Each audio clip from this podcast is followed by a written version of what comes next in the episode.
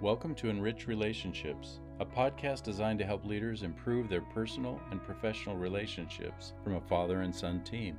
We each bring executive corporate experience in both public and private companies, as well as personal experience as brothers, fathers, and sons. I'm Dax Rich. And I'm Larry Rich, and together we discuss different leadership skills and concepts that will help you at work and at home.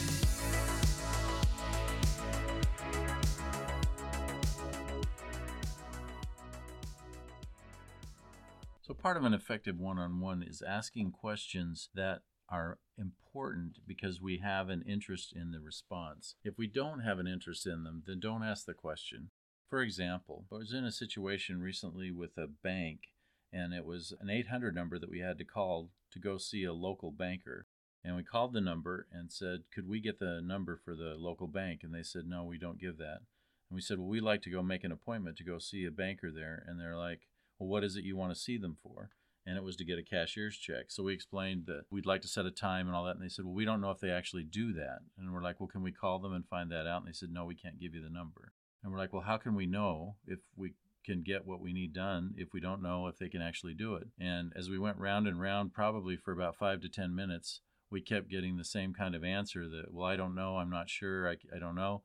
And then finally, after that, and getting quite frustrated, the person we were talking to said, Well, is that it? And we said, Yeah, apparently that's it. And then she responded, Well, is there anything else I can do for you? Which really was even more frustrating than I think the whole conversation. Because again, don't ask questions if you don't mean what you're asking or you can't help in any way. When we're trying to help somebody, it's really important that if we're going to ask them questions, and I'll take it back a little bit more to a one on one, that if we're going to ask questions of them, that we intend to do something with it for example, if they tell us, I'm really glad you asked that because there's some things with our company that I feel like are of concern or that I feel like as a manager I need your help with, or, or these are things where I feel like we can improve. If we really aren't interested in what they have to say or we have no intention of dealing with that, the worst thing that can happen is either we ignore them or in the next time we have our one-on-one we bring it up again and say hey i remember you mentioned this and i just wanted to let you know that i'm still working on that. I haven't really asked any questions yet but i, I haven't forgotten that. Because sometimes as managers it's easy to write things down so that we can follow up in a one-on-one but if we don't actually do anything with it then that communicates probably a more powerful message that we really didn't care about the question than we really did. So it's really important. Don't ask any kind of a question that you don't have an intention of following up on or responding to. As we were talking about this episode and preparing for it, I was thinking about experiences I've had where in leadership development I've had the opportunity to sit in on one-on-ones between a manager and an employee apart from just conducting them myself.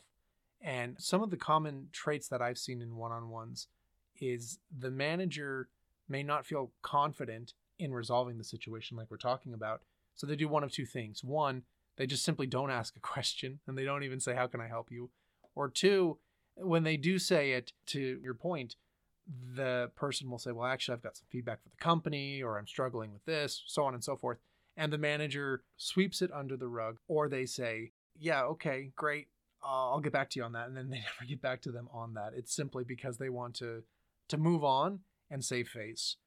And I find a lot of that comes back to confidence. So I think the first thing I share with folks from my experience with this topic is be confident that even if you don't think you can find the answer, there's tons of resources out there, whether it's at work or at home, with social media, with lots of government websites, just so many ways that we can find answers for people, even if we ourselves don't have that answer. We don't have that response or capability in our own hands. There's lots of ways to help people. So the first thing I share is just be brave and ask the question no matter what. And that question can be what do you need from me? What can we do better as an organization? What can I do better as a leader, as a person, as a friend? And then be willing to act on it. And again, that's the second piece there that I find with, with folks is they brush it under the rug, the actual response to that question. And so what I share for that is instead of brushing it under the rug and saying, oh, well, you know, that's just not something I can tackle, or maybe they bit off more than they thought they could chew. Again, just taking a quick example of a manager asking, how can the company improve? And then the employee saying, well, you know what? We could get rid of mandatory overtime. That really is the worst. And the manager just thinking, well, there's no way I could do that. I can't go up to the CEO and say, get rid of this. So they just brush it under the rug. instead of approaching it that way, I encourage that leadership bravery of saying, you know what, that's just not something that we can do, or that's not something that I'm able to do. However, here's what we can do. And maybe that's passing up the feedback at the least. Maybe it's looking for new ways to restructure somebody's schedule, or maybe it's even just empathizing with them and it's saying, you know what, that's just not possible. But I understand how frustrating that is. Help me understand what else about that we can do to help you. I just think that there's so many ways that we as leaders and people can help. That doesn't just have to be fixing everything and we don't need to be the hero of every situation. And when we ask a question, it doesn't have to be that we have the perfect answer or we have the right answer every time. But having the bravery and the courage to say, you know what, let me look into that and I'll get back to you. Or, you know what, that's not possible for X, Y, and Z. But still seeking to build that relationship and seeking to to empathize with that person and meet them where they're at. That's how those leaders are able to really be successful in asking a question like that. To another tool that can be really helpful so that we don't ask things and then not mean it or, or ask it without sincerity. I, I found it's really helpful to have a sheet with each one of my employees that lists obviously their name, but it includes their spouse, their children, if they have grandchildren. Um, if I if I ever ask them about names, their birth date, any of those kind of things, that I write that down. And then when I talk to that person in their one on one, most of these are virtual, then I'll look at that sheet and I can say, hey, how's your wife doing? And talk, call her by name and make sure I say her name right. And if somebody had surgery or and it's not that I'm trying to delve into personal things, but a lot of times people, if I do that, will share things. Oh, you know, my son just graduated and he earned a scholarship and blah, blah, blah, blah, blah.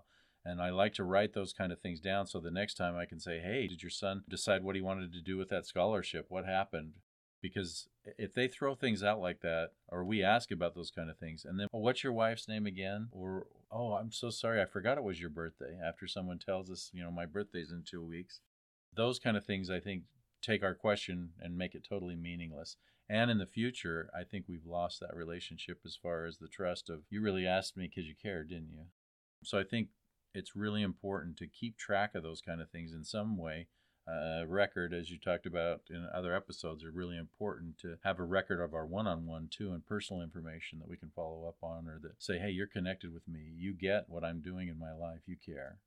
On that note, when I first became a manager, I got that same advice to take notes, and I found one of the first reasons I told myself not to do it is I felt intimidated like you said, I didn't want to seem like I was diving into their personal lives. And so uh, and I felt uncomfortable. But then I just quickly learned if I just said to that person, I'd like to ask you about your family. You know, in that very first meeting when you're meeting someone, I'd like to ask you about your family, your wife's name, spouse's name, husband's name. And I'd like to take some notes if that's okay. So I'm going to pull out a piece of paper or open up this Word document. If you see my eyes moving, I'm just taking some notes. Is that okay with you? I found that that always was received really well. One, because then they knew I actually was taking notes and they knew that, that I cared. Um, but two, then I did I just was able to overcome that hurdle or that obstacle of feeling like I was diving into personal information because I was just stating my intentions up front and people felt comfortable that way. So I totally agree with what you said. That's always served me well as a leader or even as a coworker. On my new team that we just joined a couple of months ago, we all came from very different backgrounds, from all different parts of the world. And we all had a lot of tenure in our company. So it felt a little strange to be starting over and trying to get to know each other when we've been in our teams for a long time and we were well set in our ways. And so starting over or starting from the beginning, it felt a little strange to say, okay, well, tell me everything about you when we'd been in our roles for so long.